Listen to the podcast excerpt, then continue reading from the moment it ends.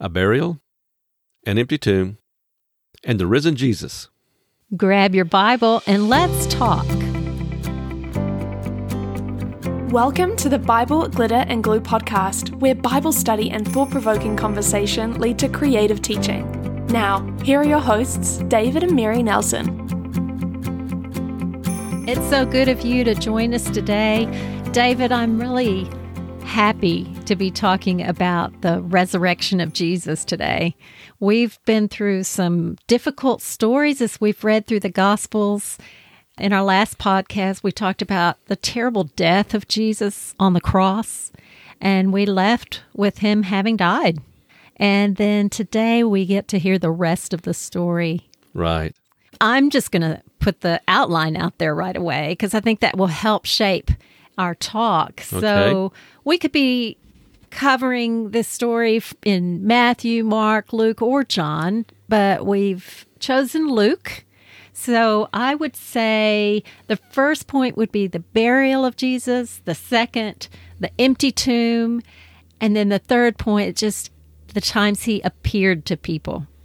The burial in Luke chapter 23, verses 50 through 56, the empty tomb chapter 24, verses 1 through 12, and then those appearances, chapter 24, verses 13 through 49. And that kind of covers this whole idea of what happened after the cross. So our story today begins with Joseph from Arimathea. Jesus died on the cross, and it was important for him to be taken down and buried. And that's actually his burial is one of the important parts of telling the gospel stories, not just that he just died on the cross, but that he was buried in a tomb. So it's Joseph of Arimathea that is responsible or asked for responsibility for taking Jesus' body off the cross and then burying his body. And all four gospel stories talk about Joseph of Arimathea. But we haven't really talked about him before, right? Is he mentioned before this? Uh, no, this is the only time he is mentioned. And no one knows exactly where Arimathea is, a small village. Many believe it was somewhere around Jerusalem. He was a wealthy person. He has his own tomb in Jerusalem. He was a member of the Jewish ruling council, that's the Sanhedrin. And according to the Gospel of Matthew and also the Gospel of John, says he was a secret disciple of Jesus. So even here in Luke, it says that he had not agreed with the rest of the Sanhedrin and the decisions they were making about Jesus. Yeah, that's right. Luke also mentions that he was a good and righteous man. After all, God did come to bring this good news to the Jewish people, and they should have all been good and righteous and accepted this message. But here's one man that did. Yeah. Joseph goes to Pilate and he asks Pilate for permission to bury the body. The Romans would sometimes leave the bodies on the cross to rot or to be eaten by animals, and that would be a deterrent to others. Other times they would either cremate the dead body or just simply bury the body whole. Joseph, as a member of the Sanhedrin, comes to Pilate and probably because he's a member would have no hesitation in allowing Joseph to take the body of Jesus away. I think it's important to note also, Mary, that at the end of this section, the women are still watching all this going on. They're at the cross, they're here at the tomb, and they watch where Jesus' body is laid, and they watch how Jesus' body is laid into the tomb. And then they leave because their intention is to prepare perfume and spices for the body, and that would be to keep it uh, from smelling so much. This would have just been the normal custom, I guess, for burials and people that have been buried. Would that have been normal? That would be normal, yeah. And then, of course, a year later, what would happen is after all the flesh had rotted away, they would go into the tomb, take the bones, and put them in a in a box, a bone box called an ossuary. That would be part of the custom as well. But they would come back to anoint the dead body with spices and perfume, and so they intend to do that. But they leave in order to rest on the Sabbath as Moses commanded. The other gospels talk about the cloths they wrapped around Jesus. So that normal procedure would have been to wrap the cloths around his body, even put perfumes and things in it then. All of that would have been a normal Jewish custom of burying people. Joseph, these women, these mentions here actually all are witnesses. They all become witnesses of what is happening. Yeah. This is Friday. Jesus was buried on Friday. That was the first day. And then there was the second day, which would have been the Saturday. And now we see what happens on the third day.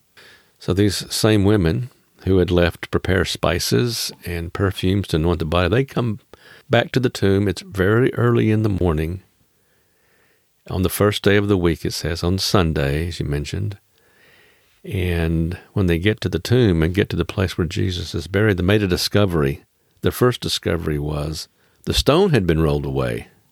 Ah, the stone. Now, where did the stone come in? I think the other Gospels actually talk about that in the burial. Luke doesn't, but in the other Gospels, we learn that a large stone was rolled in front of that opening.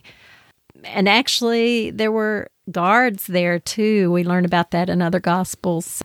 They come upon this scene and they were expecting a stone and guards, but nothing. Stone was rolled away, so they go into the tomb or peer into the tomb and discover that it was empty. There was no body. And while they were perplexed and wondering about this, it says that two men in shining clothes suddenly stood beside them. That's in verse 4. And these women are scared to death. And I think I would be too if I was there. Because you're you're perplexed about the empty tomb and all of that. And all of a sudden, these two men appear. So, yeah, I would be scared too. But anyway, these two angels, they announce to the women the message that forms the foundation of our Christian faith. He is not here, but has risen. Wow. And I don't know if that sunk in or not, but they ran back to where the 11 and the rest of the disciples were gathered together. Well, before that, I think it's worth mentioning the angels remind them of the facts here that Jesus said he would die on the cross. Jesus said he would rise up again on the third day. So whether that sank in or not, I'm not sure. But here they go back to tell the rest of the disciples, as you said. And Luke names some of these women. There was a Mary Magdalene, Joanna, Mary, the mother of James, and then some other women. When they get back, they told them everything that had happened at the tomb how they found the stone rolled away from the tomb, how the tomb was empty, and that these two shining men announced to them that he is not here, but he is risen, and reminded them what Jesus had said. But you know what? Everyone listening to the what the women were saying was thinking, this is this is just nonsense. It's nonsense. But it says in verse 12, but Peter got up and he ran to the tomb. And he gets there and he looks in, and he only sees the cloth that Jesus' body had been wrapped in. There was no body in the cloth itself. The tomb was empty of a body. I wonder why Peter felt compelled to go and check out the woman's story. I think maybe Peter might have been hopeful. I find it interesting, Peter's reaction. Peter went away to be alone, wondering about what had happened. I don't remember ever reading that about Peter. You know, usually you think of him with people, saying things, talking a lot, reacting a lot, being very emotional. But at this time, he wants to go and be alone. This has overridden everything about his personality. This is so important. Where is the body of Jesus? That's a good point you make, Mary. The empty tomb is an important thing to note about the resurrection of Jesus. Believing the resurrection of Jesus was not an easy thing. When these women were first telling the disciples about it, they didn't believe it. So, empty tomb itself did not automatically guarantee a belief in the resurrection of Jesus. It was the empty tomb and the appearances of Jesus. Those two things together created belief in the resurrection of Jesus. And I think that's just important for us to note. Well, that's right. We can so easily having had the benefit of the whole story, we've read ahead, I guess, in the Bible to what happens next. But if someone I care deeply about had passed away and then they appear again right in front of me, I think I would be very shocked. It would take me a while to comprehend because that doesn't happen. So, what's happening right then had to be just incredible. So, Jesus does appear to a number of people in these next verses and and actually in some of the other gospel stories things are presented in a little bit different way and it makes me want to talk about all of them but obviously we're not going to do that in one podcast but one of these is he appears to two people that are on the road to Emmaus. That's a story within itself. Kind of makes me want to have another story just about that. Yeah.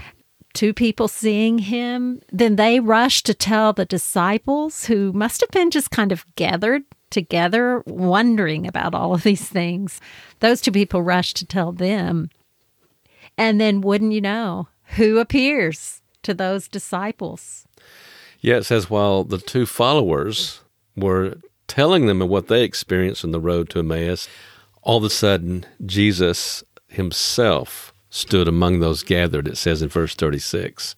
And he says, Peace be with you. Like the women, they were fearful and they were terrified because they believed they were seeing a ghost. I mean, what else could it be besides a ghost? And in these verses, verses 36 through verse 43, Jesus is offering them proof that this is really himself. He's not a ghost. What better way than to show them his hands that had been wounded on that cross and show them his feet? And during that whole time, they're hearing his voice. And then just to top that off, in case there's any doubt that it's not a real body, he says, Is there some food? And he eats some fish right in front of them. So this is not some ethereal body that you can barely see and it's transparent or something. This is his body. He has risen from the dead and he is in his body. Mary, I think that's a very important point for us to note because I think sometimes we get the idea, yeah, Jesus was raised from the dead, but he was kind of a, a spirit but no, it was a body. In fact, I think Luke wants to emphasize the physicality of the resurrection because he invites his disciples to use their senses to experience him sight, sound, touch. So he even has the scars, he even eats, and it's not because he's hungry, it's because he's demonstrating that this is himself, not a ghost. Through this section here, notice how often Luke uses the word seeing. That jumps out at me as he's describing their experience of the risen Jesus. This is not another Jesus with another body. This is the body that died on the cross. This is the body that was laid in the tomb.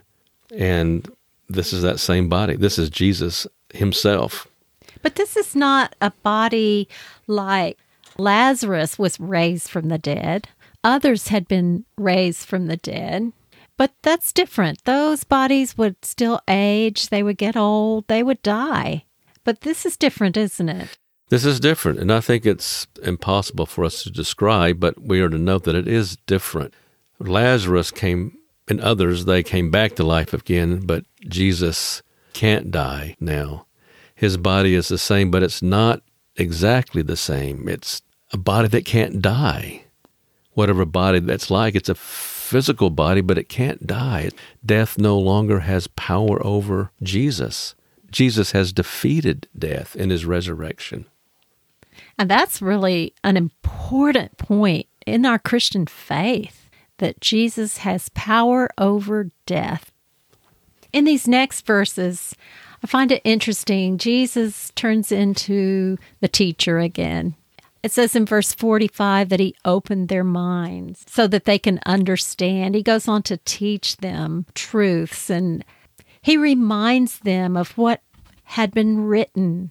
He reminds them of what has been said about his resurrection. And he's saying, Remember, remember, I said this would happen. Remember, this was God's plan all along.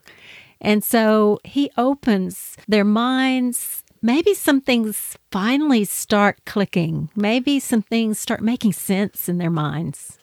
Yes, I think this is something like their aha moment we may have had these moments too when we read the Bible and we hear it or we see what it's saying, and then at another time we read it and something just jumps out at us and we see it and understand it more deeply, more clearly. It was there all along before, but now we're just really getting it. And I think maybe this is what they're experiencing when Jesus is going to those same Old Testament texts and saying, Look, they're talking about me. So after the resurrection, now they can understand it. Now they can see it. It's making sense to them. But that's not where it stops. We've talked about this before when we teach the idea of teaching in a way where we touch a person's mind, they learn new things, their heart, it becomes part of them. But then it comes to what they do about it. And Jesus does that here. He says, You must go and teach. He's saying, You must start at Jerusalem and preach these things in my name to all nations. He begins that commission already right here in his first appearance to the apostles. They're going to have a big part to play in what happens next. And we'll be talking about that in future podcasts. But Jesus is covering the whole thing. This is happening, but this is not just something to learn. That's right. The Old Testament story is pointing to all of this. God has always intended for all people to be blessed. That's the whole story of the Bible. And now all people can be blessed in Jesus. Now it can happen. And so this message has to go out to all people, all the nations. All nations are invited to become part of God's renewed people under the lordship of Jesus. This mission of God's people, it's the continuing mission of Jesus when Luke begins the book of Acts in chapter 1, verse 1, he says, In my former book, I wrote about all that Jesus began to do and to teach, implying that Jesus is continuing to do and to teach in his church. The mission that he gives to his disciples is none other than his mission, the things that he's been doing in his ministry. It's all connected together. So we can participate in the mission of Jesus, bringing God's blessing to everyone around us. As we look at this wonderful story of the resurrection of Jesus, I really want to bring that emotion into my Bible class. When I'm teaching children, I want them to experience some of these same feelings and thoughts. One way I do this, David, and I've taught this story a few different times where the children make a craft in Bible class. We make a tomb. You could do it in different ways out of a box or use two paper plates stapled together and cut out a body shape out of some thick cardboard. Then I have some gauze and we wrap the body like we're wrapping the body of Jesus and preparing him for burial in the tomb. And what I've done before, I've used gauze. I've also used just toilet paper and wrapped and then sprayed it with some water so it kind of sticks together and then wrap some more, spray, wrap some more, spray. So pretty soon we have this kind of damp body and we put that in the tomb and then we just crumple up paper like it's a stone, and we put that in front of the opening.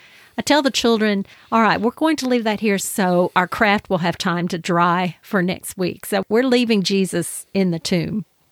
And then the next time the children come, I've done a little work on my own. I actually go in there and I take the bodies out and I set those aside and I move the stone. And so when the children walk into the room, they immediately want to see how their craft fared over the week. So they run to the tombs and they see the tomb is empty. Hmm.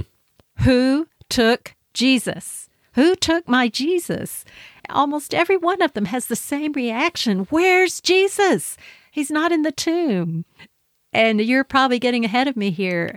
That's what I want them to ask because they're experiencing a little bit in a small way what the women were experiencing when they came to the tomb and said, Where's Jesus? Who took him? Of course, with the children, I go on to talk about that story, about the resurrection. We review what that meant and that Jesus' body was not there. Where was Jesus' body? And we go on to tell the story and review. And of course, I'll give them that rest of their craft before they go home so they can repeat that same experience at home with their families. In a small way, I'm just giving them an opportunity to feel the resurrection, to be part of that resurrection, what it would be like. A lot of ideas on my website, missionbibleclass.org. So you can go there and there are some different crafts that you could do to bring this story alive. What would you do in an adult class, David? One thing that you can do in, in the classroom is just ask the class, and they're reading a scripture, have they ever experienced any aha moments? And just ask them to share those moments and how that made them feel and, and what new insights did they gain in this aha moment that they would like to share with the class. Another question to ask the class, and it's a deep question, and it's something that's worthy of a lot of thinking about, is what does the resurrection mean to you? And how does it inspire faith and hope in you? And that's the question we all need to be thinking about and reflecting on because the resurrection means everything to us. Jesus could have been just a good man that lived a good life, taught good things, and died. Yeah. You know, there have been a lot of people like that that have done some good things and died. But that's not the gospel story. That's not the story of Jesus. I think, David, as I'm reading through this, I'm reminded how each of these people, the women, the disciples, Peter, these two people on the road, in each case, they were so surprised, so unbelieving of how this could be possible. And yet, as the angels reminded the women, Jesus said this would happen and yet they're surprised. And I think it's a good reminder to me as a teacher because I teach children and I'm telling these very important truths, but as children, they're not understanding all of them. They interpret it in a child's way, and it might take years before they understand fully these things from the Bible. And it takes me a long time now to understand things sometimes. So it's a good reminder to keep teaching and teach the truth, teach the Bible to children and to adults because they'll have years to unpack all of that and to understand and to apply it to their lives. Good reminder for me. And me too. And may God bless you as you speak into the lives of adults and children.